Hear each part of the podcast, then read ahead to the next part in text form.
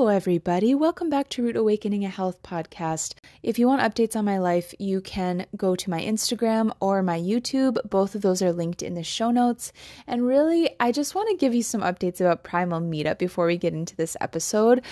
More people are joining all the time, and it's just going really well. And we have such solid, positive, helpful community on there. For those of you who don't know, I created an app called Primal Meetup for community and dating and friendship and parenting in the carnivore raw primal space. So if you're interested in eating raw meat, if you eat a lot of meat in general, if you're in like the carnivore world, I think you'll love this app.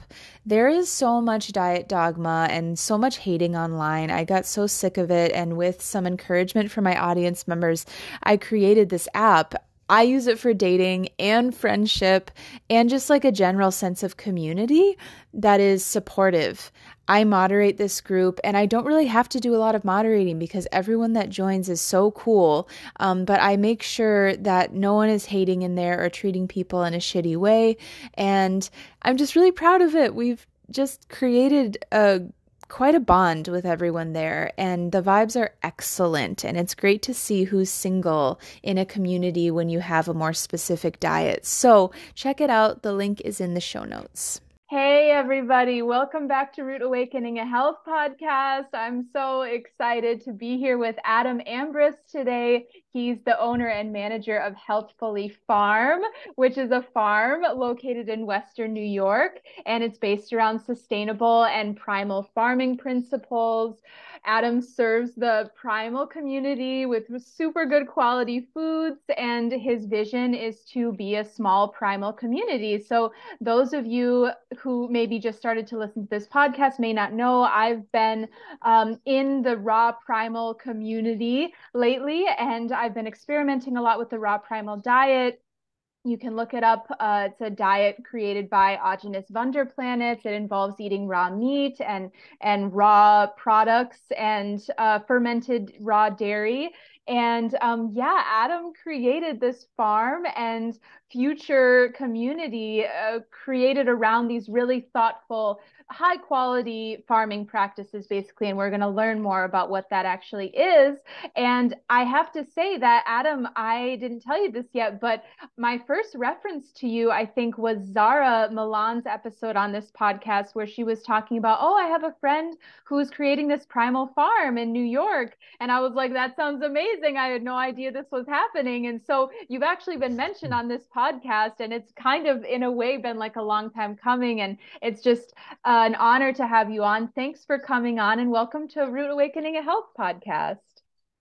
Thank you, Emily. Uh, sorry for uh, taking so long here with, um, you know, trying to get the website live at the same time as this. So I know I've delayed it a few times, but I really uh, appreciate your patience and um, just the passion that you bring to the primal community and, and sharing uh, ideas and, you know, great things that people are doing amongst uh, the primal community.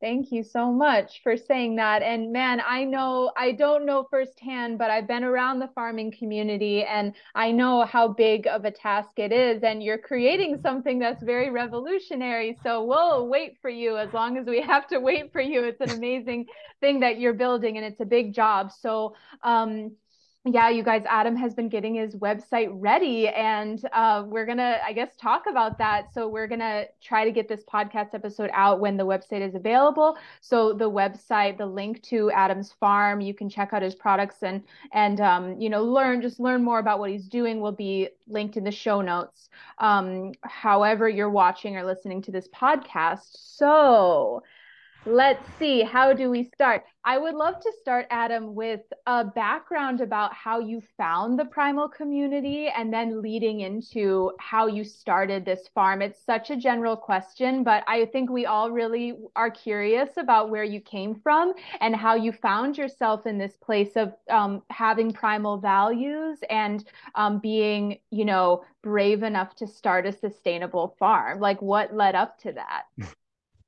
Sure. That, that's a great question. Uh, where to begin? I've, I was, um, I guess, unhappy with my diet. Um, just looking back, well, even at a young age, I was a cross country track runner. So it was like distance. And I just look back and I'm like, it was all carbs. And then it led me to, to binge eat. I would, I would binge eat on things because my body was craving fats. And, and back then the, the craze was like, low fat, lean and mean, you know, that's going to make you the best runner kind of thing. And it just led to this cycle of, like I said, binge eating, like it was a roller coaster. And then I, I felt like crap. And I'm like, there's, there's gotta be another answer here, as I kind of like went through life. And, um, I experimented with raw veganism. That was, uh, like Agenus said, I hit the wall in, um, it was under a year. I think it was like eight months. I, I read one of David Wolf's books, Nature's First Law, The Raw Food Diet. So he had that right, the, mm. the raw food idea. Yeah. Um, but he was just, um, you know, it was all vegetarian stuff like that's, and I'm, I mean, it, it was, it drew me in because he had this principle of like, this is where we came from, like the past.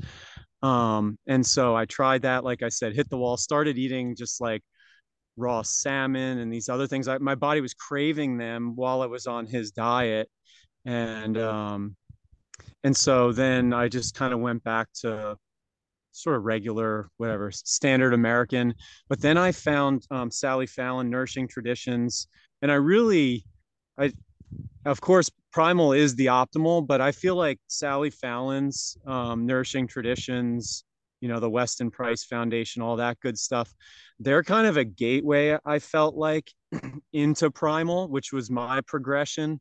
Um, I was very happy with how I was, I finally felt satiated, like for the first time in my life, on Sally Fallon's diet. Um, and it was, you know, big on raw butter, raw milk, the the grass-fed meats, and of course, you know, there's a bunch of cooked stuff, and we know what Agenus said about even like salted fermented foods. Like I remember one of his uh his newsletters is like the the the good, the bad, and the stinky or something. And it's just about how the, the those fermented foods will, like with the salt, for some reason cause like a lot of gas in, I think, people, maybe on mainly on primal.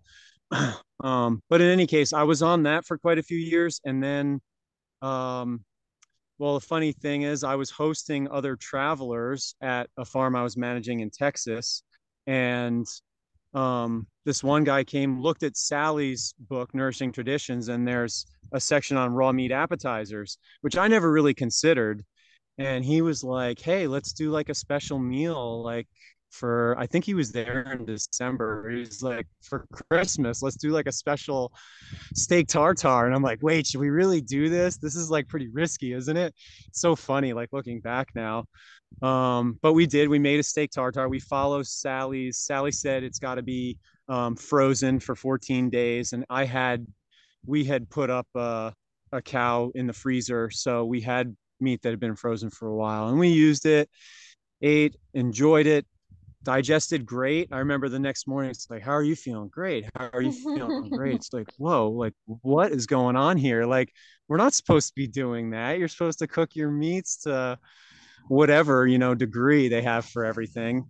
So I have him to thank for that. Um, his name was Luke, and he was uh, just, uh, he was actually, I think, through the WWOOF program, which I host people here at the farm through WWOOF and Workaway. I did in Texas, and I'm on those sites here as well. I actually have um, a, a German young man here helping me um, for the past couple weeks. So I am, uh, I'm very open to, you know, people coming and seeing what I'm doing here, experiencing this, this way of life. And, um, you know, even people that maybe aren't primal, like he isn't primal, but I like the cultural exchange as well. And then, you know, there's an, op if there's an opportunity, I share more about, um, you know, the primal diet and how I eat. Uh, so then, yeah, so he got the book, this guy, Luke, got the, the book, and we read Agenus, and it's like all these mind blowing things like, wait, don't drink, he doesn't say don't drink water, but just limit water intake mm. and go for more like of your bioavailable nutrients and milk and the, the vegetable juices. And uh, it was just like, at first I read it and I'm like, this, this just sounds out there. And I'm very open to like, you know, conspiracy theory type stuff. And I was just like, this, I don't know. And, and I just slept on it for a while. And, but I would, would here and there, like try different things, like the raw meat, obviously, like went back to that. I was drinking raw milk at the farm anyways. And it just kind of made sense. It's like, well, if raw milk is better than pasteurized milk, then why can't we apply that same thing to meat mm. and eggs? And it, I raise this to a lot of people that are on like cooked foods diets, and I don't know, they just glaze over like, okay, yeah, like they agree with raw milk, but then they can't make that um, jump. But sometimes I hope like I, I plant a seed that like, oh, okay, maybe it comes back, you know, it germinates and grows at a later time. Um, and leads them to, you know, more truth in their lives. Because ultimately that's what Agenus was doing, is just spreading truth um, about an optimal diet and saying things like, yeah, no, tradition is not necessarily, that's one thing I was, you know, I was bought into Nourishing Traditions, and it was all about, oh, we look to the traditions of the past. But then you think about it and you've got, um, what was it? Like the, the Roman army was paid in like salt, which is salary, like that's where we get the word.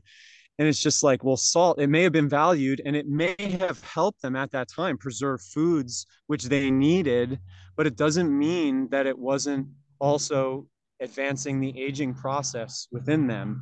So like Agenus has put all this information out there for us just to, you know, digest the best we can. I I go through spurts while I listen to Is uh, I bought all those, um, yeah, his, uh, not podcasts, but his Q and A recordings. And mm-hmm. I'll just, I'll listen to those. And if I listen to enough of them, like I just start to really think like Agenus and like feel like he's, you know, still here. And it's, uh, you know, it's a nice thing to, to have this guy that we've been following so much, and at least have those Q and A's to, to sort of connect with him and just see or listen to all his knowledge and what he had to share for the world. And the answers are out there, like for almost everything. Like there's very few. I thought even with um, farming principles that, um, you know, he hadn't really addressed it quite as much, but um, even just recently, like Zara had sent, she did some research and sent me um, just a whole list of things. I'm like, okay, good. Like, I'm in line with all these pretty much. There was, there was one thing I'm like, I'm still that direction, which is, and it's kind of a challenging thing with cows. Um, they come from farms like where I bought them. They had minerals, toxic minerals. Unfortunately, I don't think you're going to find, unless the people raise them primally, they're going to have that where they were offered minerals or minerals were mixed with their feed. And so they have a load, basically a toxic load of those. Um, and then also salt, like I'm just offering them a salt, a straight like Redmond salt block for the time being, but I'm going to wean them off that. I just felt like it wasn't right for me to cold turkey it um, and then be asking so much of them during like peak lactation, which is where they are right now. So I didn't want them to be dealing with like, you know, salt headaches. And I'm sure like things that we go through, they're going to go through as well. Um, and that's, that's one thing. I don't know what your experience was with salt, but for me, like when I finally jumped in with Primal, it was like, okay, no salt.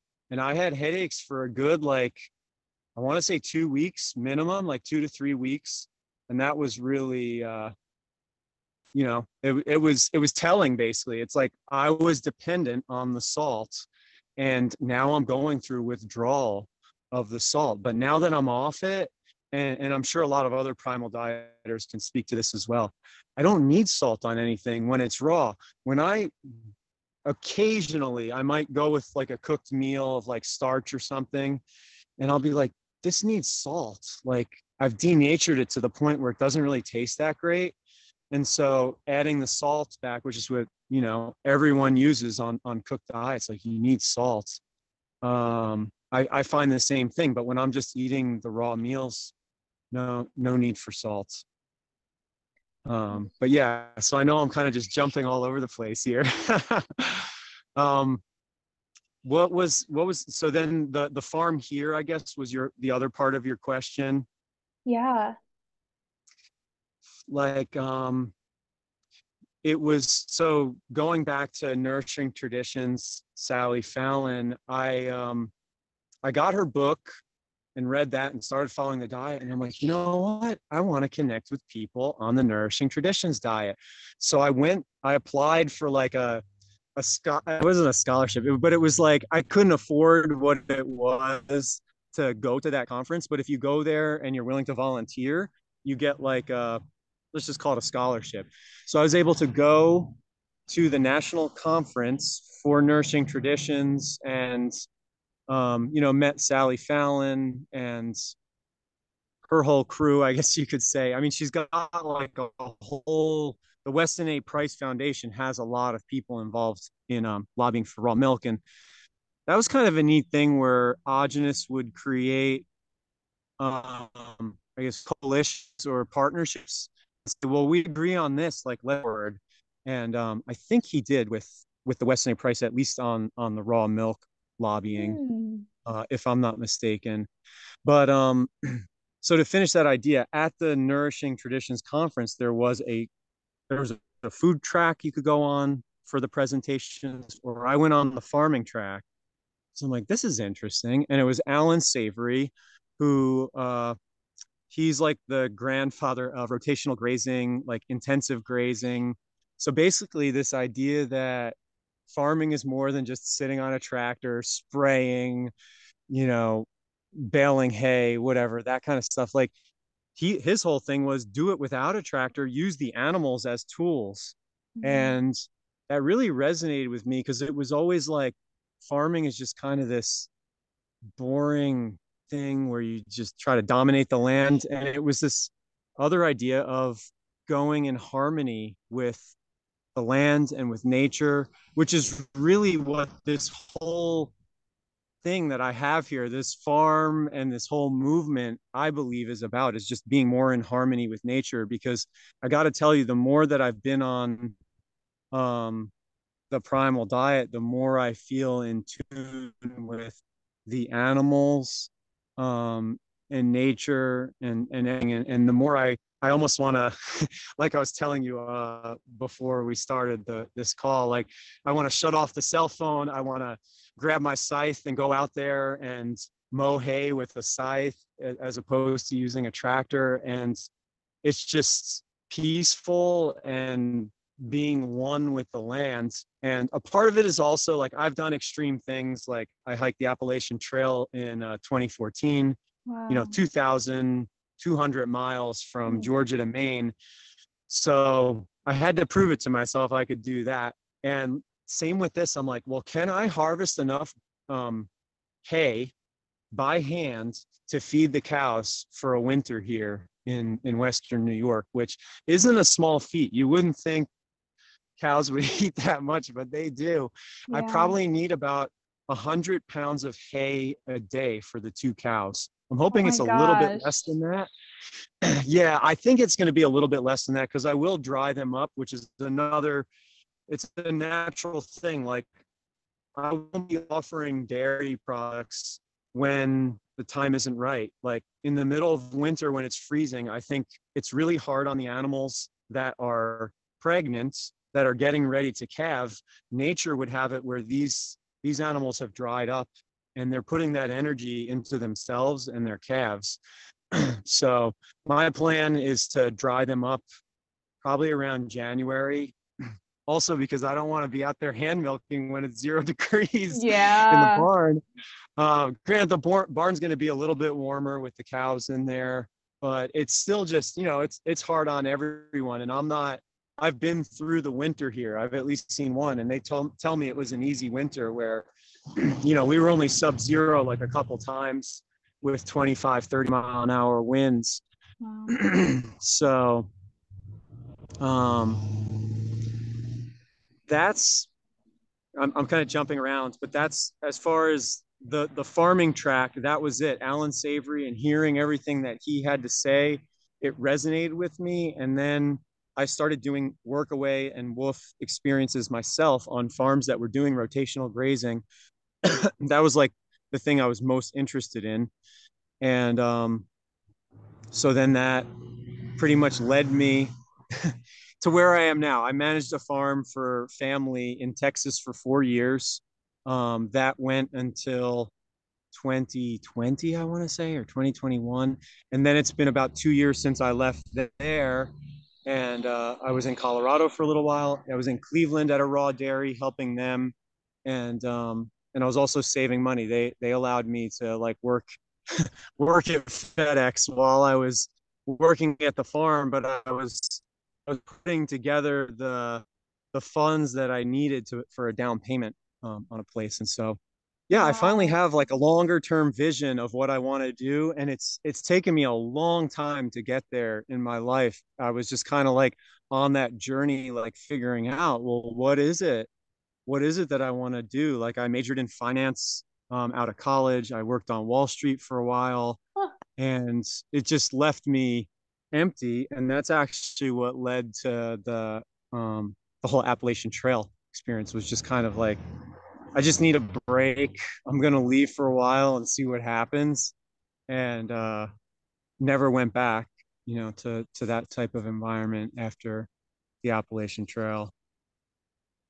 Yeah, wow. It's whew, so inspiring, because you saved, you worked at FedEx, you and you farmed, which is crazy. Like, I was telling Adam before we started recording that I was in, I worked on a farm or a couple of different farms for like six months, not even that long. And I, I, I definitely would do homesteading or be around, I love being around farms, but it was so exhausting to me. I couldn't be a farmhand, I felt like, at a certain point in time, because I was I was seriously, Adam, afraid I was going to lose my fertility. I was like, this is such hard work. Yeah. Um, and I think it it it takes a, a certain type of person with a certain amount of drive. And um, it's amazing that you that you you worked at like multiple places. I'm sure it was so exhausting. You gathered the funds you needed, and here you are at your farm. Like, it's just, it's extremely inspiring to me. And um, I'm just so excited to talk to you at this point in your journey, um, because it sounds like it was a long one with a lot of, you know, twists and turns. And, and how, so how do you feel now that you have, you've kind of arrived at your spot? Like, that's super cool. Yeah, uh, like I was telling you before, a little overwhelmed. Yeah, just with no everything. No pressure, uh, but the, the website. Yeah, yeah, um, and having just gotten the cows, like not knowing how that was gonna go. Um, and actually, uh, I'll just tell you this story. But I got the cows, and they came from a place where they were in like the head stanchion, where when they mil- were milked, they would just it would close. You know, the bars would kind of close on both sides. Not not choke them like this, but just on both sides. Here I have tie stalls, which I was just like, okay, well, that's the infrastructure I have set up. I'm just going to go with that. And it involves putting, I don't really like it, but I'm putting a chain around their necks and then tying the chain to a smaller chain, which is on like a long metal pole, which is very secure in the barn. So, because these are big animals, like if they don't want to be somewhere, they're going to test, mm-hmm. they're going to put weight into it. So I get some nice hay. Um, yeah, by the way, the, the cows I have are just grass fed. I'm not doing grain. I know, I think Agenus was open to grain. From what I've observed, behavior changes with the animals. Um, they're not as calm with grain. And this is just from experience, you know, years of experience working with, with cows in Texas. And you could say maybe it was just the cows I had, but Um, I, so to finish the story about my first milking, I had carabiners, like pretty heavy duty metal carabiners. I'm like, these should be good enough on the end of the metal, uh, the chain. And I would, I hooked them. Once I put the hay in front of them, they're like, ooh, this is nice, sweet hay. And they're, they're eating, they're happy. I hook them. And eventually they're like, okay, now we want to go. And they, you know, they pull back on the chain. It's like, boom. They're like, okay, what, what's going on here? And they, I could see they got nervous. Well, the one, the younger one is, she's kind of like struggling a little bit. She bent the carabiner, which, I mean, it wasn't a small carabiner, wow. metal. Um, and she just bent it to the point where she was able to get off. So now she's walking away while the other one, the older one, um, is still there. Like, what's going on here? So then she starts panicking, and um, she ties her chain. I, the chain was too long. This was like my first time ever working with this type of setup. Mm-hmm. So the chain was too long. She wraps it around. There were like little waterers next to, they used to like the Amish um, used to have like twenty cows in there. It's kind of sad, but a lot of times they would just be tied up like all the time, pretty much in their spots. Mm-hmm. And so they'd have waterers right there to like push their noses on and, you know, get the water flowing so that they could drink. Well, they're, they're like disconnected now. But anyway, she tied around this waterer and starts choking herself. And I'm like, oh my gosh, like everything that could go wrong went wrong with these cows. And then I'm running back to the house because I don't know if you've ever seen this, but when a cow like tenses up like that, they don't let up. She mm. continues to like choke herself. So oh. I'm running to get like, like, um, you know, things to cut, like bolt cutters, basically, which I had, thankfully had in the barn, because there's no way for me to unclip her, you know, like it's dangerous for me to try to unclip her yeah. at that point when she's got a thousand pounds on that, that little carabiner. And, um, so I, I, I cut the bolts and she finally got away. I'm like, okay, this was a disaster. We're going to try something new. And, um, you know, milking didn't go great that day. I don't even know. I think I may have been like, I'm just going to try to milk them tomorrow. Like just a day without milking is, is what it is kind of thing. And so then the next morning I'm like, why don't I go and ask them if I can milk them, just walk up alongside them? And sure enough, like I did that. I'm like, you know, can I milk you? And I just hold my hand like down towards their udder, and they're just standing there. And so I brought the milk bucket over. And at Aww. This point I didn't, I wasn't confident enough to be like, well, I'm going to bring my stool over too, which is really just a, a five gallon bucket upside down. yeah. But I was like, I'm just going to crouch here, 'cause I don't know if they're going to move or what. And, um, you know, it took some getting used to, but they literally just stand for me. Like, it's that type of relationship where it's like, we trust you, like they trust me. And I, I give them reason to trust me in that I'm not going to try to dominate them and bring them over to this tie stall again, which they freaking, they hate. Like I tried to bring them up to it again and they're like, we're not going there, man. Like, mm. I'm like, I don't blame you. So yeah. I just, they're freestanding when I milk them, and it is like totally stress-free. There's no, like, Agenus told the story. I remember, like, I think someone asked about goat milk compared to cow's milk. And he's like, well, have you ever seen a calm goat? And I'm like, okay, good point. Like most, most goats are pretty high strung. And so his whole thing was, if you need more energy, goat's milk might be a good option. But a lot of his clients were needing like the calmer energy, which is where, you know, that he recommended the cow's milk. I would take that a step further and say, you know, observe the cows and how calm they are, because I had cows in Texas that were not super calm and were mooing a lot and were, you know, easily spooked. These cows I have here are calm. They've been handled well their whole lives. And I'm just continuing what the other farmer I, I got them from is doing, and probably even taking it a step further, because I don't know how long this is going to last, but I'm basically milking them on their own terms. Like when I go in there, um, ladies, are you, are you ready for milking or what? Like, are you going to stand for me? And one did this morning, and the other, she was still laying there chewing her cud. And I'm like, well, I've got things to do around the farm, so I'm going to go do those things and I'll be back in an hour. And then I came back in an hour and she was actually still sitting, but as I walked in, then she like, she stood up. She's like, I'm ready.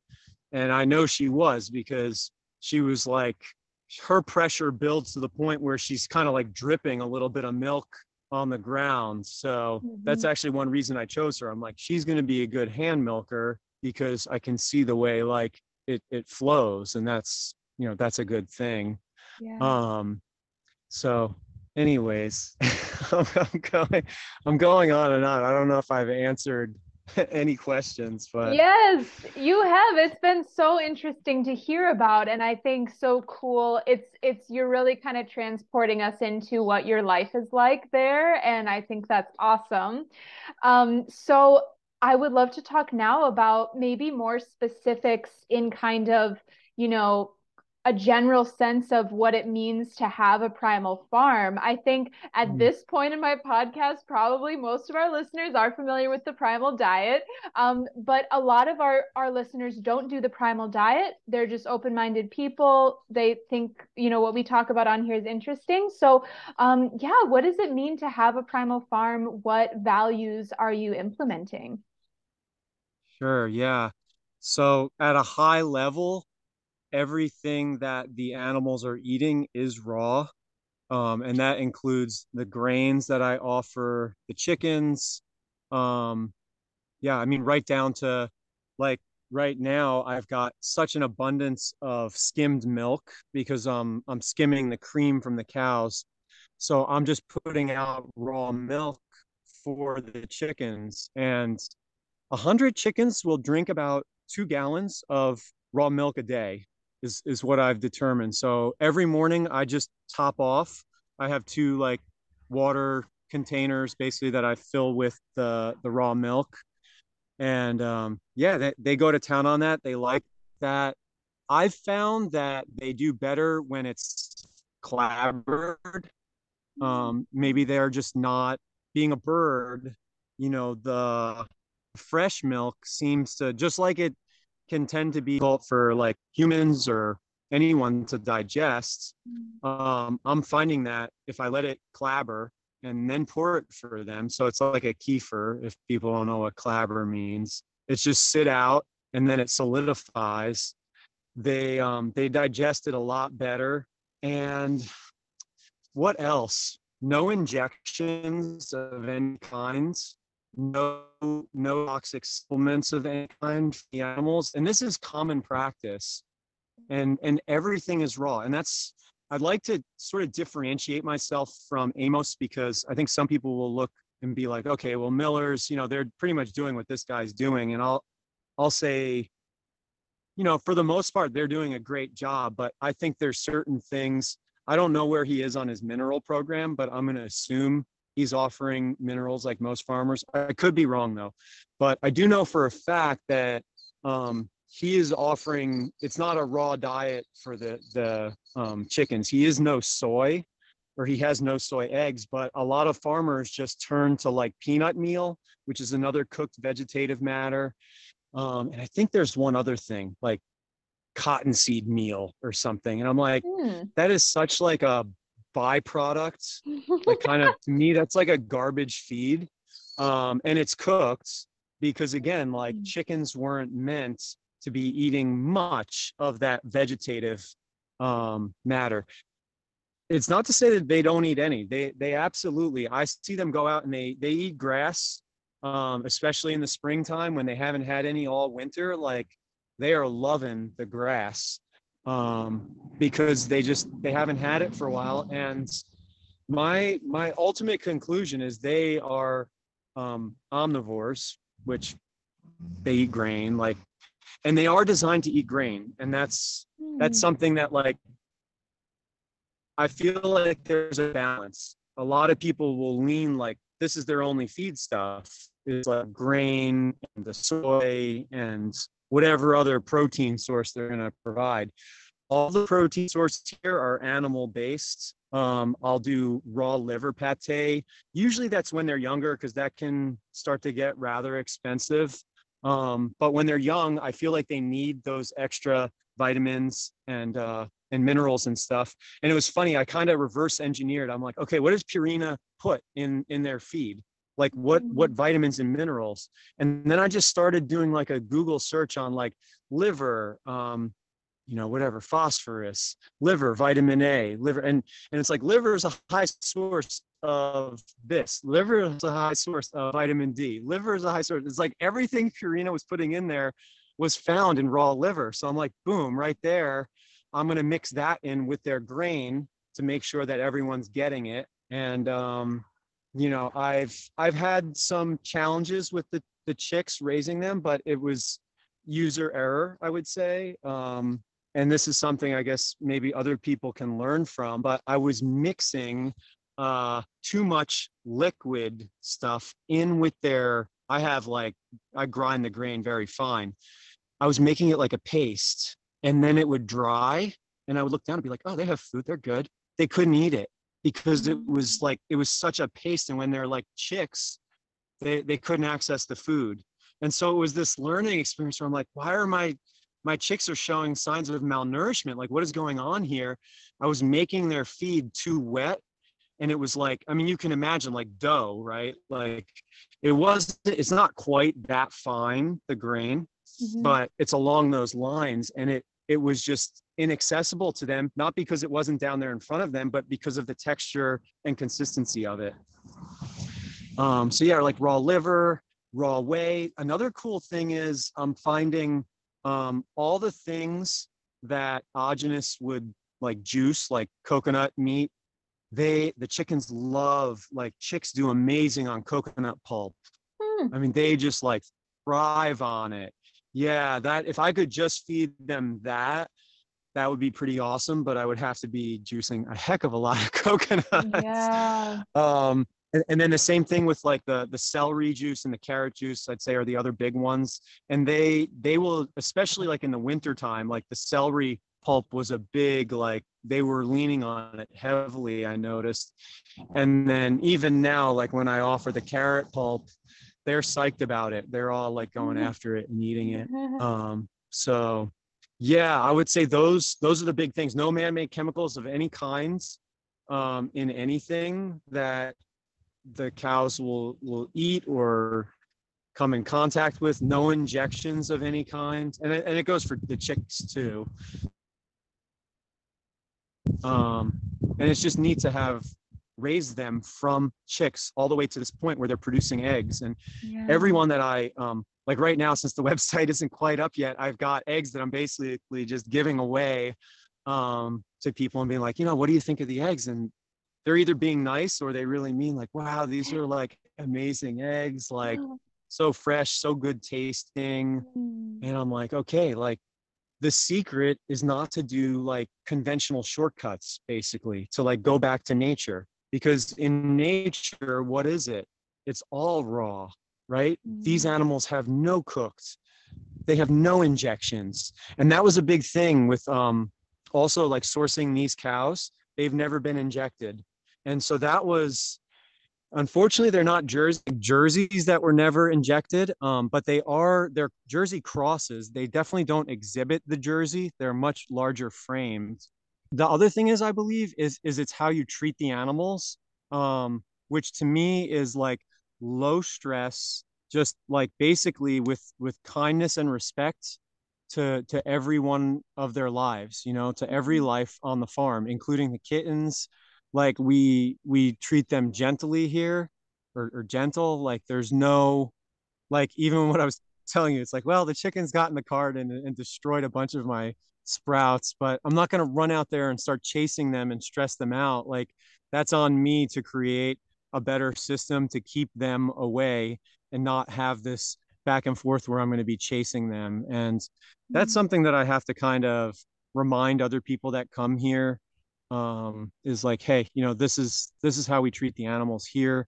You know, you may have treated them differently at other places, but we're going to treat them with the utmost, um, nurturing, you know, be nurturing towards them, because again, that translates into a better product in my mind. Mm-hmm. And, you know, that's my belief basically, is that the better we treat the animals, the better the the product is going to be. And I mean, it's just a fact. If a bunch of hens get stressed, let's say there was an attack in the coop, not that this happened here, but I've heard this, like if there's an attack in the coop and maybe only one disappears out of say twenty, but they all know what happened, um, they're going to stop laying for a while. They're stressed. And so that's just kind of like an example of how that works in practice, basically, and how when we treat them just in a loving way, that they give us back, you know, that love in the form of what I say that we're producing here is the best foods on the planet.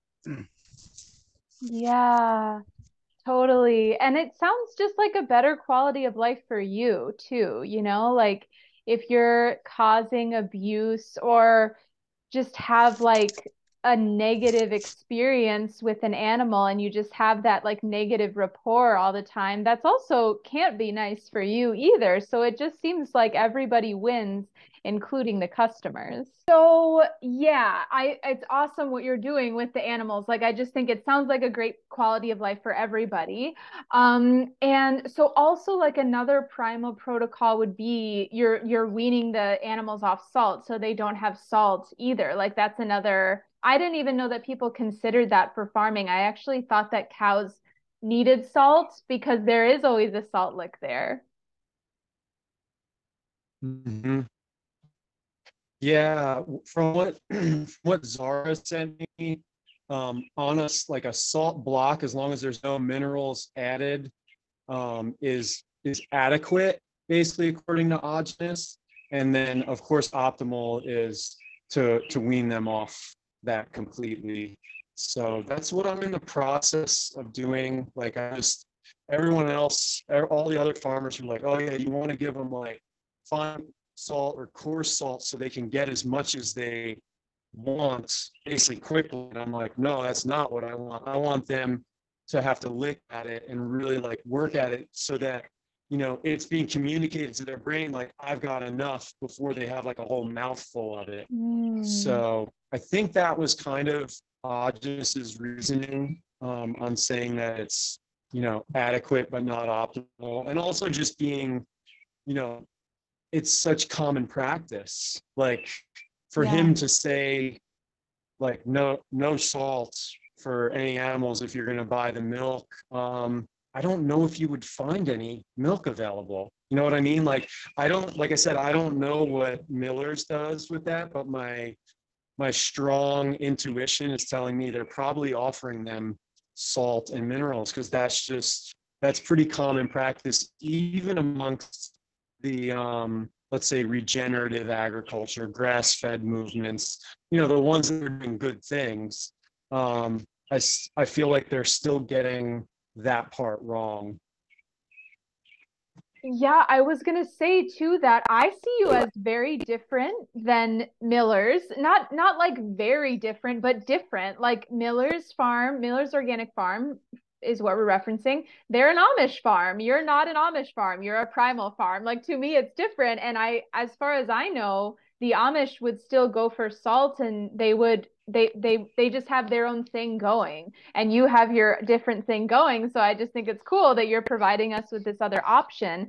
And um, that's interesting too, about the animals and salt. Um, so I guess it kind of makes sense from the raw primal perspective, since part of the raw primal diet is no salt, um, as, as Agenus kind of, you know, put it out there.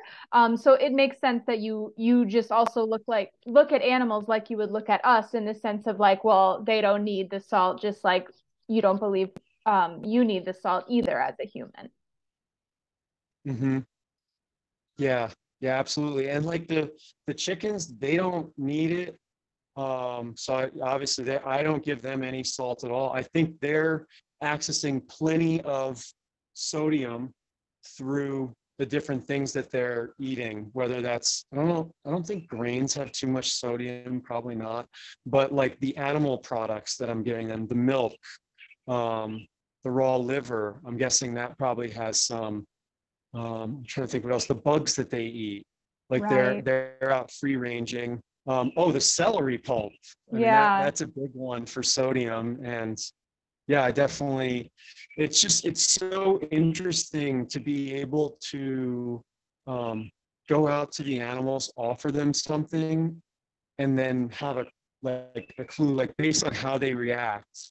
Like for instance, I don't know if I can ever get around this one. When I offer them, like, you know, I use quite a few eggs every day, milkshakes and smoothies and such. And then I just crush those up and, and offer them back. And they just go nuts over their eggshells as a calcium source.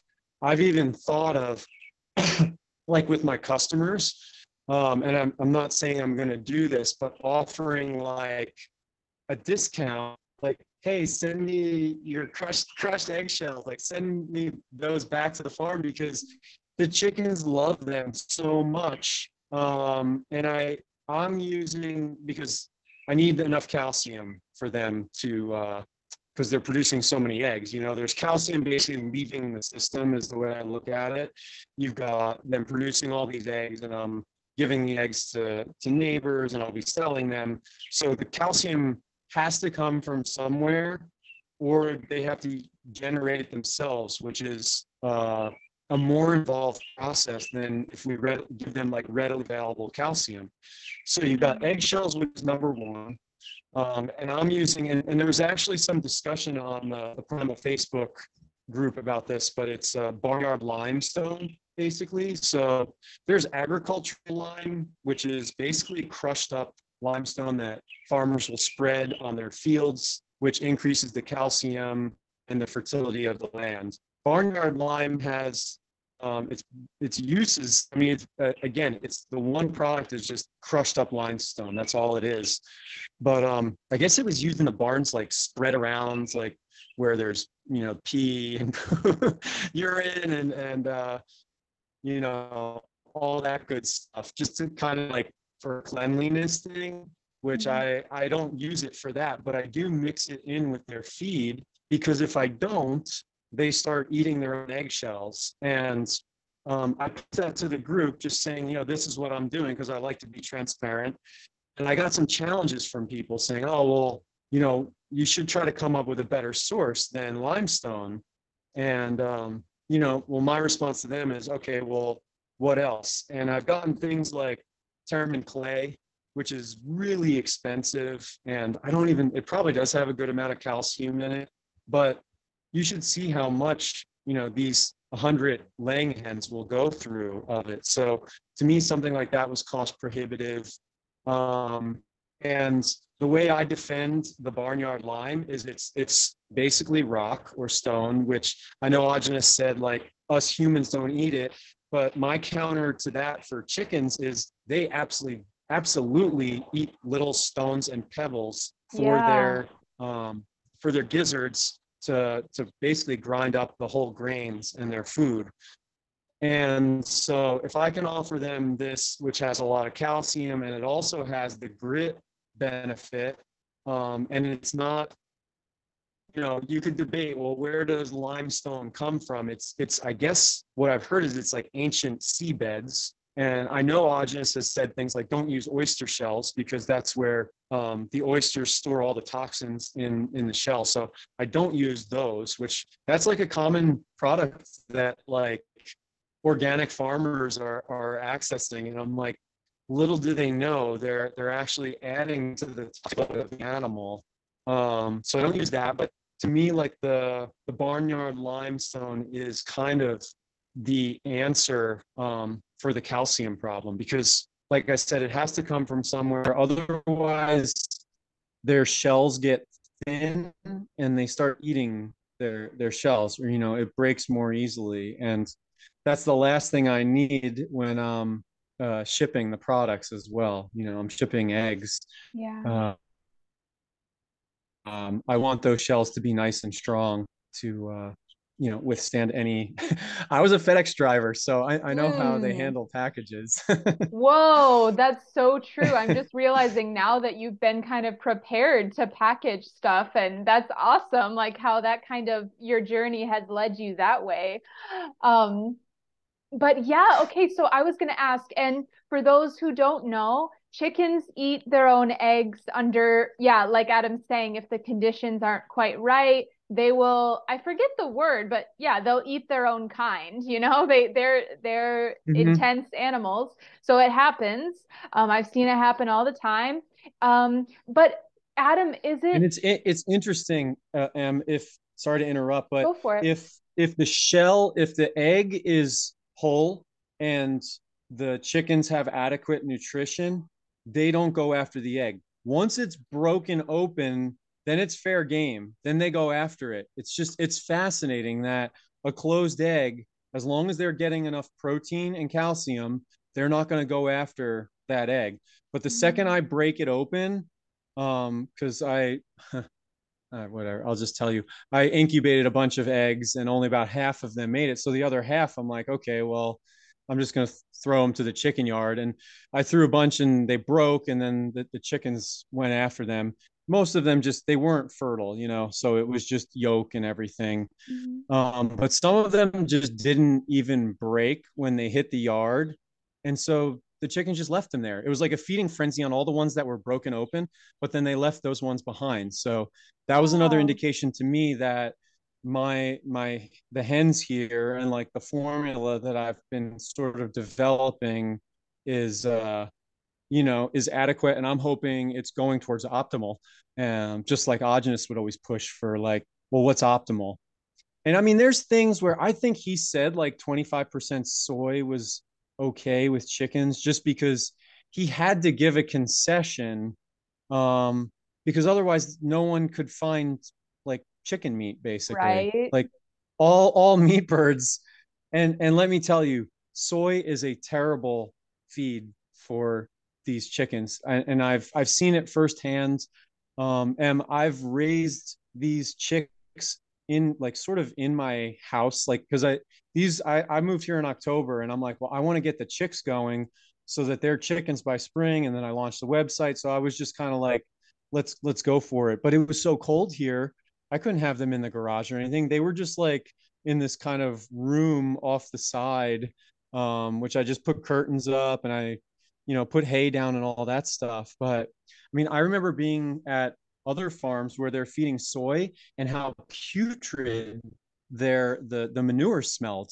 And then I've got these ones here and I'm like, either I'm used to this, either yeah. I'm used to the smell, or it really isn't putting out that putrid smell. Because a lot, that's, I think that's one of the, um, the things that, I don't want to call it a trick, but they say, oh, chicks need twenty, twenty-two percent protein, so they pump it full of soy. Well, I bet they're only digesting twenty-five, fifty percent max of the soy. So they're really only absorbing out of that, you know, soy can be as much as thirty, forty percent protein, um, but they're only digesting a small percentage of it. Whereas the animal, like the raw liver pate I was giving them mixed in with their feed, or whey from cheese making, um, that seemed to be like one hundred percent absorbable. And so the the confirmation for me was, hey, like, it doesn't smell bad in this room, e even though these chicks have been living here like for a couple months. But I have to remind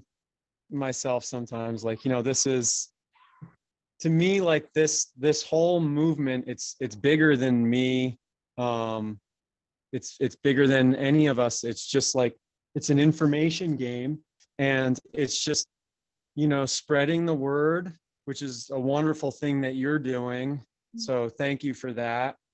And, and then providing the best foods for people, which to me, like that was, that that's my calling, in that, like, I was drawn to farming. I didn't even know about Primal Diet yet. And then I finally, I learned about Primal Diet and kept moving. I'm like, well, let me just devote my life to this. You know, at, at this point in my life, I was like, I'm ready to just jump in with, with two feet. And, um, my goal for it, so the name of the farm, it, it is Healthfully Farm, and it's, it's, um, based on how Agenus would sign off of his newsletters, Healthfully Agenus. So it's, it's in honor of him. Um, it, it helped that the domain name was available. That's awesome. So I'm like, well, this is an easy one that, you know, people are going to remember. I, I want Healthfully Farm to be like a, a one-stop shop, is kind of how it's like a one-stop shop for primal products, basically. So I wanted to go beyond just the dairy and the eggs and, and go into like coconut cream and the vegetable juices, because I hear all too often people saying like, oh yeah, like I would love to do them. I know, and these are people on the primal diet. Like, I know it would benefit me, but uh, just don't have the time to do the juicing. And I'm like, well, look, if you want to order eggs from me, I, I and I'm trying to keep prices, you know, competitive. I'm like, I'm just going to be in line with everyone else on on the vegetable juices and and coconut cream and that sort of stuff. Um, I'm trying to think what else. Bariani olive oil was another one that, that I researched. I really like his olive oil, and I've had um, a couple conversations with him. He's given me confidence to where I'm like, this is real olive oil that I'm happy to offer through Healthfully Farm. So people that are looking like, oh, okay. I, I look at that as more of an add-on, right? Like, I'm not producing that, but it's like, hey, if I'm already paying for shipping for all these other things, well, let me add on this really high quality olive oil that is real olive oil that's extracted. It's a cold, um, I think he called it a hammer mill. And so it's like a cold extraction that isn't like centrifuge. And um, that's one. I've also connected with a local beekeeper where it is truly raw honey. And um, I'm going to be able to offer it at a more competitive price than, I don't know, this truly raw. I, I actually don't buy it because I just get from this local beekeeper here, but I've heard like their prices are getting ridiculous and that, okay, great. It is truly raw. Like, you're getting what you want, but at some point, you know, things get expensive and, and budgets get tight. So uh, that's another one that I want to, I will be offering once we launch here. And, um, sourdough bread, which yes. isn't, it's not like optimal primal, mm-hmm. but it was something that like a, a no salt sourdough bread, um, which I've been making for like quite a few years. I don't know why. I just, I never put salt in it, but it's so common that everyone's putting salt in the bread that like I'm able to offer a unique product just by not adding salt. It's kind of like, because everybody else or most other people do it. I'm sure there's some out there that are doing salt salt-free bread as well, but the cool thing with that is the only ingredient is um, a refined flour, like what Agenus wanted. It's uh, Bob's Red Mill. Um, mm-hmm. Refined flour is what Agenus kind of like called for. He's like, you actually don't want the whole grain. The no salt sourdough bread that um, we'll be offering through the farm is with a refined grain. Um, and I, I had to do like a little bit of research on that and, and go back and read like We Want to Live and his part on starches. And so his, his recommendation there is for like, it's, it's refined grain that it only has the endosperm, I believe. It does not have the bran or the germ in it. Mm. Um, so it's, it's again, that's like a contrary to, I'd say, like most health movements, which are like, oh yeah, you whole grain all the way. Right. And Agenus was like, no, refined. Like refined is the stuff we absorb. Um, the sperm is the part we absorb, not the germ and the bran. And yeah, I mean, again, like just way ahead of his time uh, on on things like that, where yeah. It's kind of interesting because it was like you got Wonder Bread, which is just highly refined white, and you're like, oh, that's such, you know, that's garbage. So then yeah. The health community goes the other way and says, oh, well, whole grain, way to go, everyone. And then Agenus comes back and actually through like empirical research goes actually the refined grain, but cut out the salt and all the other preservatives. Yeah. So it will be, it'll be a product that is, that's, that's all it is. It's that and, and a sourdough starter just that I, I did right here at the farm. So I just keep that going. I feed it every week if I'm not going to bake. And if I do bake, then I just hold back like a small amount so that I can start my next batch. I've had, I've had pretty good reviews from, um yeah other like primal friends. Actually, like I have trustees of the farm as well, which that kind of goes into um the structure of this this farm is similar to Miller's in that it's a um it's a private association. Mm-hmm. And members have to join the association in order to have access to the foods that we produce. Mm-hmm. Um, and so I know Amos got into a little bit of trouble.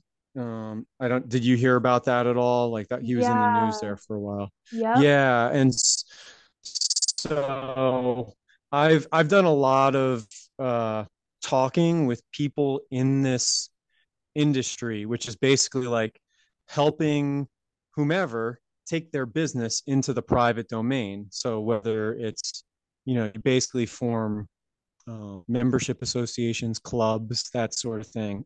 And so I've talked with a bunch of the companies that are involved in doing this. Interestingly, they, um, a lot of them, or I don't think any of them like are true lawyers, even though they're giving legal advice. The reason that um, it was explained to me is that as a lawyer, your commitment first and foremost is to the courts. So if you're helping people move their business into the private domain, you are um, violating your commitment to the courts, right? Because wow. now the, the courts no longer have oversight or jurisdiction. So it's it's really fascinating the way that, you know, it's all set up. But I know of, besides Amos, where I guess the, the short side of it is I think he may have gotten some bad advice, which is what caused, because really, like, how could they fine him if he was in the private domain?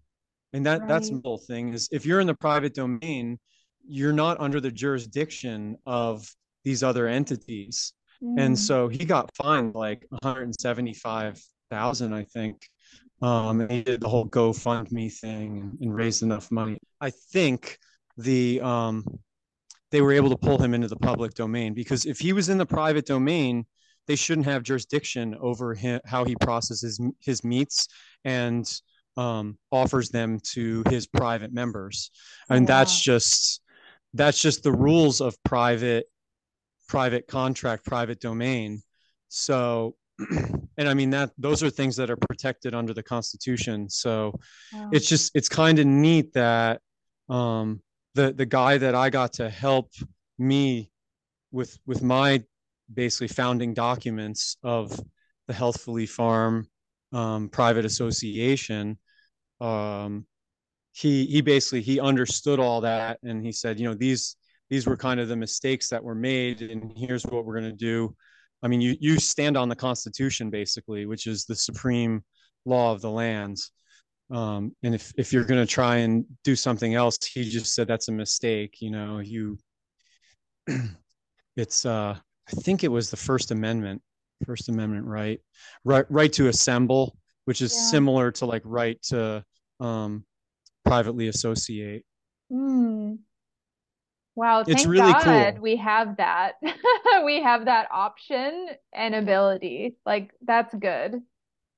Yeah, and there's a lot of farms out there that are doing this. And I mean, some could argue that they're flying under the radar, so to speak. But I'm just like, if if these are our protections, then I'm going to stand on them as I do this and offer things that I believe are, you know, inalienable rights to the optimal foods yeah. that we have. It's, you know, it's not like um I'm not running drugs or anything here. Like yeah. that's where maybe you would draw the line on, on private association. You know, at some point there are illegal activities, but you know what Amos was doing, processing animals, offering meat to his members after they sign a contract, there's absolutely nothing wrong with that. Yeah. Um, likewise with dairy.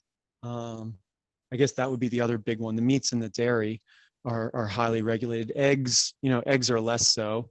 Although like the eggs that I'm offering are, um, I'm still working through that a little bit. I should probably like take a poll on it, but you know, with it being hot right now, I would ideally not want to refrigerate them, because Agenus said, you know, let, unrefrigerated are preferable.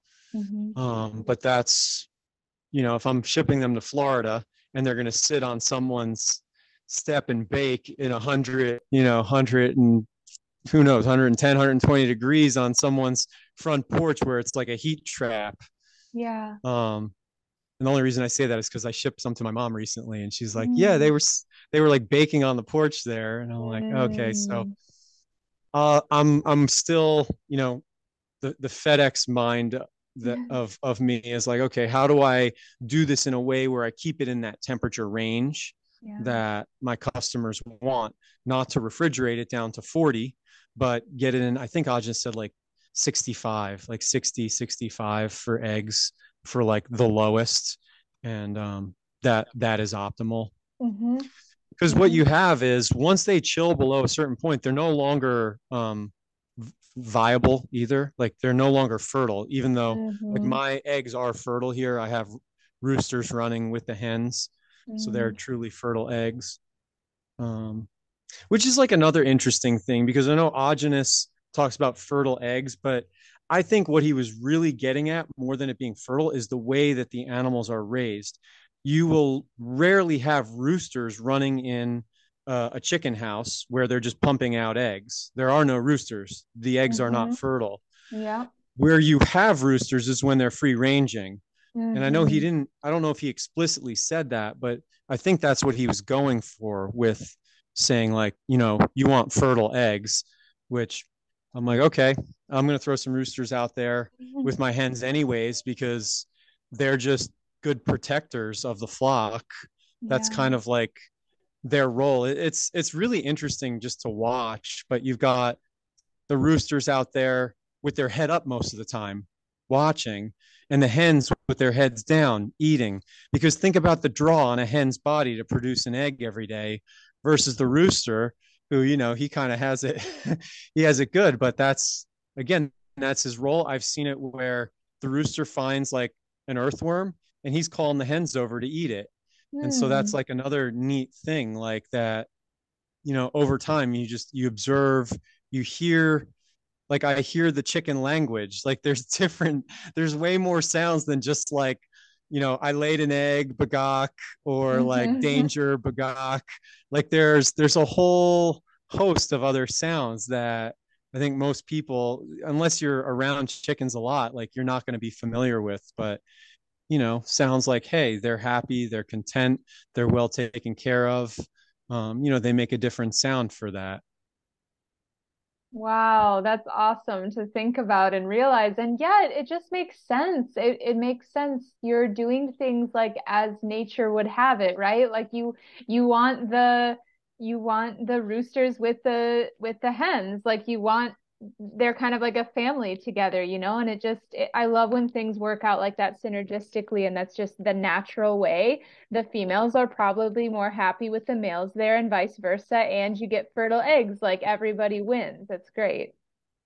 Yeah, totally. Totally. And, and like, they're, they're definitely like in, in Texas, when I was there, I had too many roosters and the, yeah. the hens get worn out. So there yeah. is certainly a, a balance.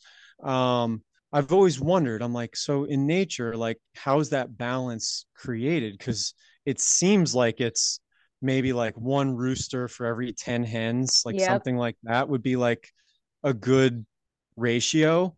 Um, and I don't know if it's just probably the, the roosters fight each other and they, they kick each other out. Um, so, you know, parts of nature can be a little bit brutal too in that respect, but it's like, you know, get away from the flock, or Um, that rooster is then a little bit more submissive. So the other rooster, the dominant one, will tolerate that one being around as long as he doesn't try to mount another one, kind of thing. Yeah. It's, uh, yeah, it's, it's interesting to kind of just know, know like general behavior of these domesticated animals and then say, well, you know, they have primal instinct within them. Um, and you know, what, what would that look like in nature? Kind of thing. Yeah. Yeah, so cool. It's awesome to hear about the care that you're taking here. Um, and yeah, I mean, okay, I also want to say I am, I am like whatever about salt. So I, I, I haven't actually formed my opinion on this. I don't know if it'll get formed, but for some reason, I haven't felt a big difference on salt or off salt. Like I felt great off of salt, and then on salt is like fine. So I do somewhere in between. Um, but I also really like how my taste buds are so sensitive without salt. Like when I am when I'm not used to salt, I can taste so much better. And that's actually what I'm valuing most right now. So I definitely want some of your salt-free sourdough, because I think with the sour flavor, you don't even need the salt. And um, it's funny because mm-hmm. your bread got mentioned on this podcast, because I think I think Zara mentioned that it really helped her get through a de- when she was having a detox. Um, she was having some headaches, like cluster headaches. And she said, yeah, I got I got some salt-free sourdough, and I just had, like, she called them like little bread trains, you know, instead of cheese trains. Uh, that really uh-huh. like helped her get through a detox. So I think it's also just, it sounds like a great option for primal folks. One, if they're more like, if they're more, you know, relaxed, like I am with, with what I'm eating, I just enjoy the bread and I, you know, I feel good with it too. I'm just kind of experimenting. Or if they're having a detox and they don't want to have cooked chicken, like I don't even crave cooked meat anymore. So I would rather have, if I'm going to have something to slow my detox, I would rather have sourdough. So I think it's so cool that you have these options. So I just wanted to mention that too, like how um, people can utilize these other options. And like you said, the olive oil, it just makes sense. So um, yeah, I love, I love the variety that you have. Cool. Yeah. Thank you. Yeah. I, I think that's, I'm trying to think if there were any other products. I, I've like, I've gone through the descriptions like a hundred times each, going back and forth with the web developer and then figuring out like the sizes and then the containers. I'm doing mostly glass. The only thing that I'm going to offer in plastic is like milk by the gallon, because I just felt like, you know, I want to be able to offer milk, raw milk. It's so important, like at a reasonable price. And on top of that, I know they're going to be paying um, uh, like eight, it's eight pounds per gallon. So that's a lot to add to your shipping. Um, and it's yeah. really like, it's just important to me, but the glass adds even more weight to it. And it's, it's, uh, I think it was like five dollars, four or five dollars more expensive, just cost to me, you know, to have half gallon. Gallon mason jars, but I'm still giving that as an option if people want to pay. Don't quote me, but I think it was like, it's either eight or nine a gallon for milk in in the plastic, and then add add like four to that. So I think it's, what would that be, maybe thirteen or fourteen for milk in the glass kind of thing. So Whoa, cool just, I think that, that's a great option, um because yeah I I sometimes it's most important just to have the milk. And I know some people, um, I've heard people say that they are sensitive to um, milk from cows that have been fed grain. I think a lot of people are, at least in my Instagram community. So I think for mm-hmm. people, if they're like, okay, well, I need the grass-fed um, milk and I like how Adam's doing things, and I would sacrifice it not being in glass so I can afford it. You know, that, that to me sounds mm-hmm. like, okay, priorities, you know? Um, so yeah, that's cool. And I, I honestly, I'd like to try some too, because I, um, I, right now my milk is grain, partially grain fed, and it's a thoughtful farm and I love the farmer, but I just want to see how, if my body reacts differently, because I haven't had mm. grass fed milk before. So I am so like interested as a customer in your products as well. And I'm wondering, um, I think this would be great for everyone to know, like if we wanted to join, um, obviously we can go to your website, but what would that process look like to get your products? Sure. Yeah. It's um, healthfully farm dot com. So healthfully health and then F U L L Y farm dot com. And then um, on there, there is a, a little tab for like register. Um, and so to join the private association, it's a, a twenty-five dollars lifetime membership. And then once you join that, so it's, it, this is like structured similar to, you know, Amos mm-hmm. in that when you click on the products and you're not logged in, you don't see a price or anything. They're not, they're not available to non-members. Once you log in, now, now you get to see, as a user, you get to see all, or I should say as a member, you get to see all the prices on everything and add, add to your cart, um, what you'd like. And, uh, you know, check out and that whole thing. So it's all going to be right there. I've, I kind of went back and forth because I know Amos does it a little bit differently in that like the, the card doesn't get charged um, until he ships. But um, I felt like I needed to do the charge up front. I'll just have to manage my inventories better. I think he does it partly because he's Amish, right? And so like he's not on the computer, but maybe, you know, maybe he's getting these printouts once a week. Yeah. Um, and so it's a little bit different than ha- being able to, granted, I've had some, you know, connect connectivity issues here today, but just being able to have that access every day, I can update what inventories I have um, available in the beginning. And that kind of leads me to one thing I want to mention. And this was a functionality that I wanted to add to the website. Um, and, and that's partly why it's taking a little bit longer, but I want to be able to limit how much one member can order of, say, the primal eggs in a week. Like, I don't want one member to be able to come in and order twenty dozen, yeah, basically wipe me out for the week. I want to be able to spread that to as many people as possible. So I'm still throwing around exactly what that number is going to be as far as how many dozen, like for the eggs, but I'm thinking somewhere between like four to six dozen would be like the range. So that would be a limit, like as far yeah. as how many um, someone could order. And then the other thing um, that we are working on with, with the website is an ability to subscribe. So subscribe for a month to four dozen eggs or whatever, two dozen yeah. eggs. Every week, I'm going to send you two dozen eggs. That really helps the farmer out mm. in that, like, I'm able to manage my inventories a lot better knowing I have standing orders as opposed to it being just like, you know, whatever orders are coming in. So what I say on the website and what I'll do is I'm going to give priority access to the, the, the standing, the recurring orders, because those, those help me out. Um, and so, because with limited supplies, it's, it's, it's worth considering that as like, you know, joining and being a member of the farm and, and, or the private association. And that's, that's just another thing that on my end, as I start small here and um, I'm growing as the, as I see the demand come um, is, you know, I'm going to have to probably limit my, the number of members of, I don't want like people to join and be like, well, you know, I, I, I can never order the eggs, or I yeah. can never get any dairy. So it's, you know, it's things that you don't really think about, um, but I've had to think about them in running this because I want the best, um, you know, customer, not customer, member experience, because they're not, that's one thing like with the lingo, they're not customers, they're members of the association.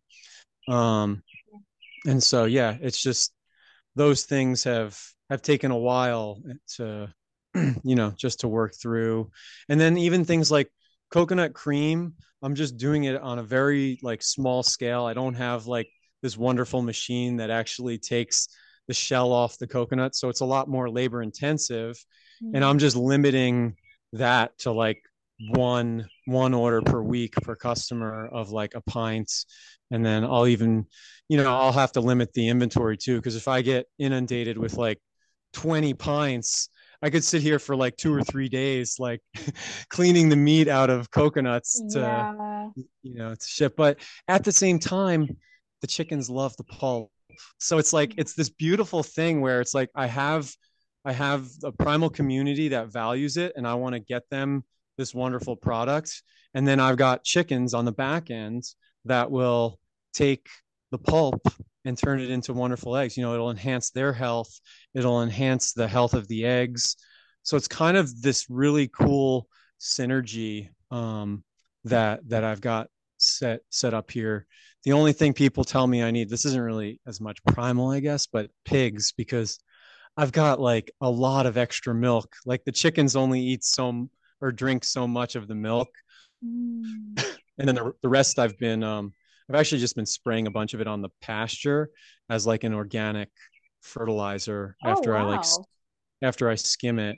Yeah. It's other farmers I've heard do this and, um, you know, in a similar situation to me where it's like, oh, I have all this extra milk. Like, what do I do with it? Put it back to the land. Basically, that's where it came from, right? The cow ate the grass. And so the cow took from the land. Well, let's put some of that N P K, nitrogen phosphorus, potassium, let's, and all the other wonderful things that come with raw milk, the microbes, and let's put it back to the land and feed the land, which makes it more nutritious. Um, which actually made me think of one other thing, which is like the salt dilemma, or whatever you want to call it, yeah. um, with the cows is, um, and I've heard of people doing this. I haven't done it yet, but they say, like, if you feed the land what it's lacking, in this case, what it sh- it's probably showing is that the land is lacking sodium. If you spread the salt on the land, which again, you think back to, like, I don't know, I just think of these stories of like Roman times, and it's like, didn't they spread salt on like the enemy's like land to like make it infertile kind of thing? Wow. But I'm like, that would be a lot of salt they'd have to spread. That would be like, you know, you'd be taking stuff from the ocean kind of thing. Yeah. But um, no, a little bit can actually really help the land, is my understanding. I've never done it, but I'm very interested to sort of test that out, um, because I can tell, like, the cows are definitely, like, they go in and they just lick on that thing right now. Partly they're used to it, but part of me is saying, like, is is there something lacking from their diet where they're not getting the sodium they need? So now they're getting it in this, you know, less than optimal form of a salt lick. Yeah. Yeah. So interesting stuff I've never thought about in farming. It's just cool. It's cool that you're experimenting with this stuff. Um, so yeah, and I would love to hear, like, before we close, I would love to hear about the primal community that you kind of envision. And I know that we've just been talking about how this process is like borderline overwhelming for you because there's so much going on, and now you're now you're here, like, you you have this farm, um but I'm just curious, I would love to hear more thoughts on what you envision as far as like um creating really a community beyond just a farm. Mm-hmm. Yeah, sure. Good good question. um I did WWOOF, I guess, which is, do you know WWOOF, like Worldwide Opportunities in Organic Farming? I was basically yeah. doing these work exchanges um, on farms in Virginia. This was like right after I hiked the Appalachian Trail. And I'm like, you know, again, shattering my perception of what I really need as far as like, oh, I need the high paying job. I need to pay, pay, you know, for health insurance, blah, blah, all these different things. And it's like, wait a second. Like, no, I don't. I just lived in the woods for five or six months, hiked, spent very little money, and, um, you know, had an amazing life-changing experience. But anyways, after that, um, and even during that, we were doing work exchanges on different, in different hostels that had like, there was a hostel slash farm along the Appalachian Trail, and we would help out and they would give us a place to stay kind of thing. So this whole world of like work exchange, like going and helping a farm, learning alongside them, um, was like revealed to me. And I'm like, I want to continue doing this. So, um, so I, I did in, you know, in, I was in Costa Rica for a while. I was in Europe, kind of like back to my roots countries, uh, in, in Europe, and then, uh, in the U S and okay, remind me, where was I going with this? Oh, just what you see for the community. Ah, for the community. Yeah. yeah. So I was, um, So I was doing these work exchanges in Virginia, and I, I became interested in intentional communities. I'm like, you know, this is something that was thriving at one point in America's past. I mean, namely, like, I guess the sixties and the seventies. And there are still remnants of them. There's still ones that are kind of like petering along. And then there's other ones that are actually thriving. Mm-hmm. And so I got to see ones where it's like, this one's on its way out. Well, what are they doing?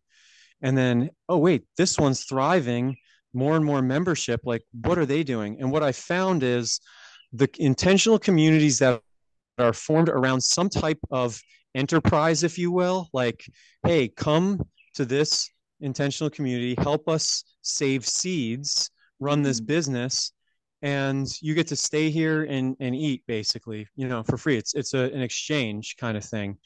And those were doing a lot better than the ones that were like, okay, come and give us your assets. Like so many, like there's a buy-in and then, okay. And then we're going to pool any income you make from outside of the community. Like that's all just going to get pooled into the community. So income sharing is one way to do it, which I saw, um, I wouldn't say problems with that, but I didn't see them thriving.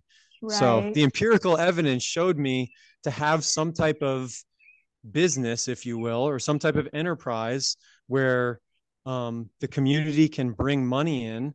And so I'm like, well, boom, I've got it right in front of me here.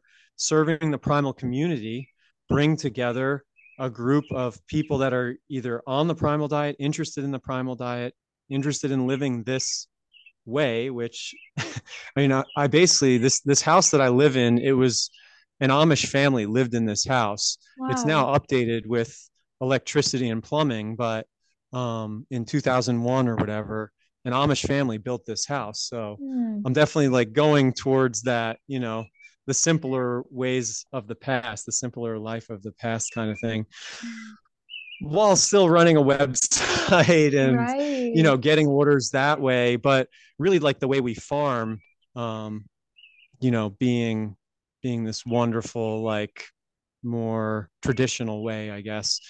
And so, um, I want to answer your question, and I'm sorry, I forget. What was your question?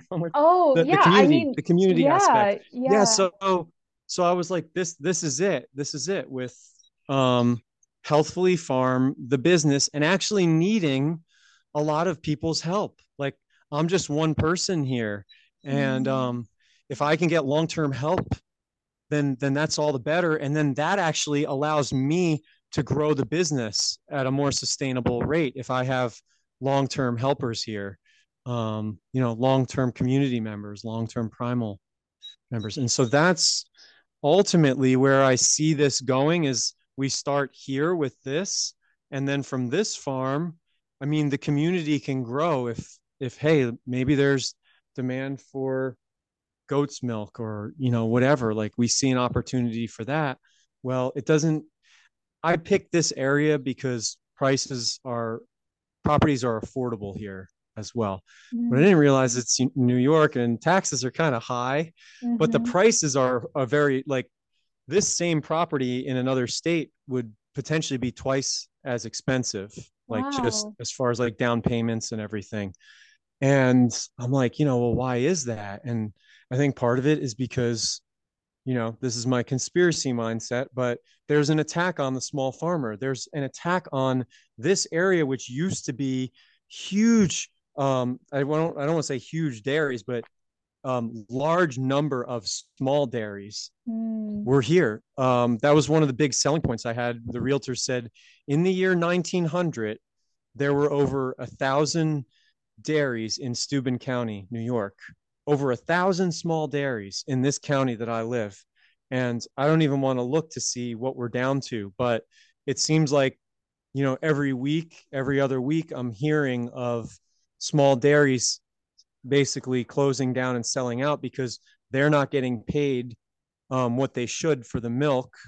And right now cow prices are high.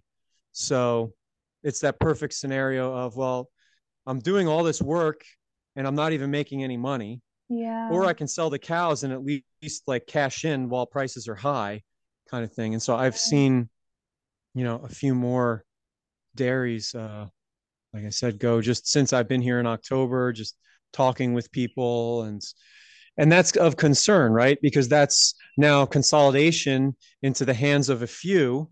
And then on top of that, they want us eating like, what's it called? The incredible burger, which isn't really meat. It's, uh, you know, so there's, there's this agenda to move us away from the animal proteins.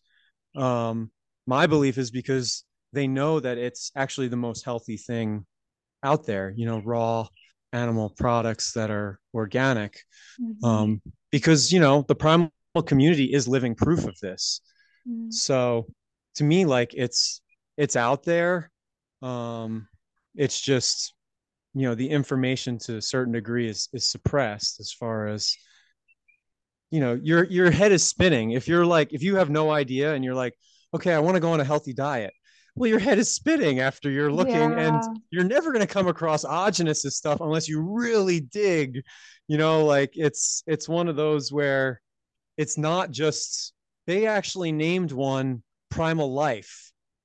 And I think it was to, so when you search primal diet, Primal Life, I think comes up, mm-hmm. and it's this other guy that's, you know, it's total not like what Agenus put forward. It might be better than the standard diet, but it's still not as optimal as what, but again, it's like, they just took the word because I guess it's, it's not like a copyrightable word kind of thing. Like, like they grabbed primal and just said Primal Life. And I'm like, okay, so now when people search primal diet, like that comes up. Or, um, yeah, I mean, I won't get into more of the things that I think about, you know, how primal diet is presented. Like, it's wonderful what you're doing, Emily, but then you, I feel like there are other personalities out there that are really like doing a disservice to, um, to the primal diet, just in how, you know, it's a lot is about presentation and not seeming like aggressive and like angry and like all these kind of things. And it's like, that's just, that's just bad energy. Mm-hmm. Yeah. So again, I applaud you for what you're doing, because it's just, it's wonderful. You know, that's, it is an information game, you know, like, um, and also presenting it in a nice way where it's like, we're not just a bunch of, you know, primitive people living out in the woods, like gnawing on bones and stuff, you know, like mm-hmm. this is not, this is not what it is. Um, and yet, yeah, I feel like, you know, it can be presented that way. Um, and, you know, not only that, but just, you, you kind of know what I'm saying. Yeah, totally. It's interesting because I had another guest a couple episodes back who isn't on the primal diet, but but actually we had a talk about him coming on the podcast because he said, wow, I, so he's a guy and he used to be in these other types of diet groups and these guys were really aggressive and he hated that. And he was like, it's crazy to watch you eat raw meat on your Instagram. And it's actually like, I'm, I am a super feminine girly girl, right? But I'm eating raw meat. So he was like, it's pretty wild to see that it's not, it doesn't have to be one type of culture. You can just like to eat raw meat and just cherish good food. And that could be something that we have in common, you know, like, I think there's just so mm-hmm. much to that. And, um, yeah, I appreciate you saying that. And this, this podcast is really about hearing all different perspectives. And I, it's funny, I was talking to someone in the D Ms about that today. Like you say, Adam, it's an information game. And it's so funny how that echoes, um, what we were talking about earlier, which is like, um, there is so much value in just hearing everyone's story and everyone's experience. And I think even if there are like differing opinions or differing experiences, let's say like someone like you, Adam, you do amazing on the, I'm guessing a strict raw primal diet, right? For, yeah, for the most part, sometimes I'll, I'll like cook up some potato, but just occasionally, or my sourdough bread, which is, you know, really that is still primal. It's not optimal, optimal, but I just feel like there's a time and a place for that. And sometimes, sometimes I'm just like, you know what? I just want some fried potato and I'll just yeah. go and do it. So I'm like, yeah, I think what's it called? To be like too dogmatic about it. I mean, and there are definitely like, I'm not challenging that it isn't like spot on, like most of what, or all of what Agenus said, but it's like, if it, if it's getting to the point where it's stressing people out or getting them angry, like, you know, more like people aren't doing the diet right. This is where it's, it's being taken too far, in my opinion. Yeah, that's, uh, this is like one of my favorite topics these days, because I think there's so something to that. And I do think, you know, this could be a whole nother podcast episode in itself, but I do think that people do get scared if, if they do find the primal diet. Sometimes they get scared away because there are some people that are not interested in making like positive, lighthearted connections in this world. And I think that's probably true with every diet. There's going to be people that are so hardcore that you're like, wow, it's really not pleasant to talk to you. And this kind of makes me feel like, what is this culture around the primal diet? Or what is this culture around this or that diet? Um, but I think it's so important that we are able to have conversations to highlight um, the, the people in this diet that are really capable of having um, open conversations about it and spread the good word about it and being compassionate towards each other. And, mm-hmm. um, you know, like what I was kind of saying earlier about, so like, Adam, you, you, you do the diet and you, you do the cooked starch or sourdough sometimes. And then there's someone like me who I was doing the diet strictly, and now I'm kind of experimenting with sauerkraut and having, I have like salted sourdough bread right now and um, some cooked eggs and stuff, but like we can still like talk and bond about the stuff that we still really value. Like I'm still um, very excited to try your, you know, be a member at your farm and try the stuff that you have to offer, and we can still bond over that.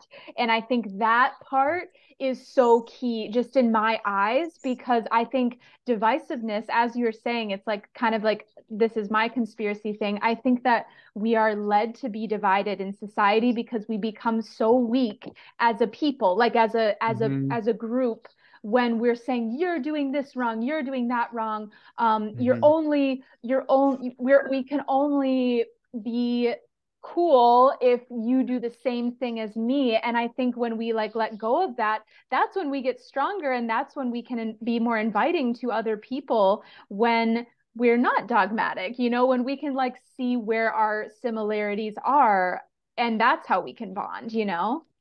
Mm-hmm. Yeah. Absolutely. Yeah. So I appreciate, like, I just appreciate you. I don't know. I, I think you have like such a great spirit, and you have such a nice positive energy. And it's like, not for me, it's not about being positive all the time, but like, I really appreciate that. And I think we, we, we need that in this world, and especially like online and um, in that, in the diet space. So yeah, it's just, it's great to be able to be here and have this conversation together, you know? Yeah. Yeah, no, I I really, like I told you, I was nervous to start, but you've really just like, your questions are great, and it's uh, just kind of put me at ease. Like you're you're a great uh, interviewer and inquisitive, passionate for information, and um, you know, just open to different views on things. It, exactly, I mean that's that's we just need more of that type of energy, that type of approach to this, because ultimately I was on a journey, right, to get to this point. Well, if, if I had come across someone on the primal diet when I was on Sally's diet, that was this character that's, let's say, you know, aggressive and whatever, that, that could have just closed that door there. And it, it's like, but, but that would have been a good road to, to take if there wasn't that um, experience. So it's just, people like you and, um, you know, bringing people out on the podcast that are um, sharing their experiences that are kind of more down to earth. That's, I think that's what's going to bring this diet uh, into the forefront, because there's just so many headwinds, I think, with it, like the taboo of the raw meat. Like, mm. you know, I work at a pizza place. They, they don't even know, you know, because I'm like, Why, why do I, why would I go through the effort of telling it, it, it's one of those things where it's people that are um, open.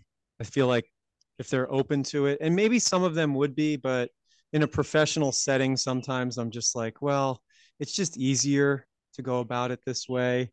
And, uh, you know, not, not to say that I'm necessarily hiding it. It's just never come up really, you know, it's like, Uh, I, I know the pizza's, it's half off for employees, but I'm good. Thank you. Yeah. I know. Oh my God. So true for me too at my past jobs. Like I'm not having any of this stuff. Um, but yeah, it's, yeah, I know. It's, but it's, it's, it, it's the journey, you know, like yeah. Everyone's on their own journey for better health. And so to not just come in and like beat them over the head with it, but just, you know, here's information, you can take from it what you will. If you're like, okay, that's, that's, you know, way outside my realm at this point, hopefully like a seed has been planted as, as maybe one pushes more towards, hey, I want, I'm still noticing these things. I want, you know, I want something better. I want something more optimal. And I mean, Agenus, I think really, he, he, he put it out there for everyone. And, uh, you know, he was a, a special human being in that, um, in that respect, and in, in that he was like so uncompromising, you know, threats on his life, that kind of thing. And it was like, I'm just, I'm staying by what I believe to be true. And that was, you know, that's inspiration to me. And I think, you know, a lot of people, that's, that's why when we listen to Agenus's Q and A's, it's like this, this guy has the background knowledge. He's done his research, empirical research, and uh, he's got his uh, conviction as well, you know, conviction in, in what he believes. And that's, it was just, you know, perfect timing, I guess, for him to come along and get the following that he got, so that, because without that following, like, who knows if this would have even lived on to, to today, you know? And, um, but there's enough people that have kept it going with like the We Want to Live website. And of course now all these Facebook groups and, and such. So, you know, yeah. we're kind of, we're all in this together. Yeah, it's so true. I know. I love that. I, I think that's such a good highlight for, for this episode, and just to keep in mind. And yeah, I never, honestly, I never read the books. And like, I learned, it's funny because I learned about the raw meat thing through Wes Rowe, um, The Real Natural Human Diet. So I learned about it through people and through podcasting. Actually, Miller's Farm introduced me to Wes. So I, I huh. haven't been like um, really a big consumer directly of Agenus's work, but I always have to remind myself to be super grateful for him, because it takes a special person. It takes a really specific type of person to, like you said, push for this information, to say something that's so unconventional and really stick by it. And like Wes, I think Wes found the diet through Agenus. He like found it in the way that people often find it. Like he found Agenus, Agenus's work, read the book. So if Wes didn't find um, this diet, I probably wouldn't know about it. And it, it really like, it just, you know, it reminds me that, yeah, everything had to take place as it is to get us to this point. And it's like an amazing thing that we found something that, you know, so many people are eating food and they're like, it just doesn't feel good in my body, but I don't know what else to do. And we found food that mm. feels like the best, like raw meat feels like really the best for me. And um, if I could pick one food that feels the best, it's that. And um, that's, a, yeah, it's like such a huge thing. It's so great. And you're helping to provide us with that, like, which is amazing. Like, it's so, that's so cool. Um, so yeah. Before we close down, I'm curious, Adam, do you want to share any other information with everybody here? Is there anything else that you wanted to talk about? Um, I would, the, the one thing that, um, so I had like another primal dieter come Um, who's interested in this way of life, and he volunteered for like a long weekend, and um, I've I've invited him to come back to be like a part of the farm longer term. If there's anyone else out there that would be interested in sort of like a, you know, this this is a more uh, simple way of life where we're farming, we're we're using like, I'm using a, a scythe to mow the hay. I, I don't have a tractor or anything like that at this point. Um, but just to be a part of this whole movement and a community, um, I would love to have a conversation with them. And, um, you know, after that, potentially invite them to, to come to the farm for like, if they just want to see what it's like. Um, I definitely want this to be like an open door to primal dieters, whether you're interested in, in um, coming here longer term or not, um, would be just to come and, you know, see what I'm doing here, and that this is a, uh, a possible way of life, and that, hey, look, we're producing on the farm a lot of the staples that Agenus talked about. So um, the raw milk, the raw eggs. Technically, we're producing raw meat, but I'm not processing anything yet. But we're growing animals, um, and that would be like a, a potential phase two of Healthfully Farm, is to start offering like primal chicken meat. I see mm-hmm. that as a potential future thing. Um, you know, beef is always challenging because you have a big animal. Most of the time, it's got to be frozen, or if it's processed, it's got to have an outlet, um, you know, pretty quickly to get to the customer. So it's just the windfall of beef, you know, of of meat that I would be dealing with to then have to, um, not to say that we can't get there, but that would be, you know, like I said, that would be more of like a phase two or even a phase three, um, to, to be offering like beef. Yeah. Beef cuts and that kind of thing. Okay. But yeah, I mean, that, that's a, a, essentially if, if you're interested in farming and primal and community, um, I would welcome like a conversation.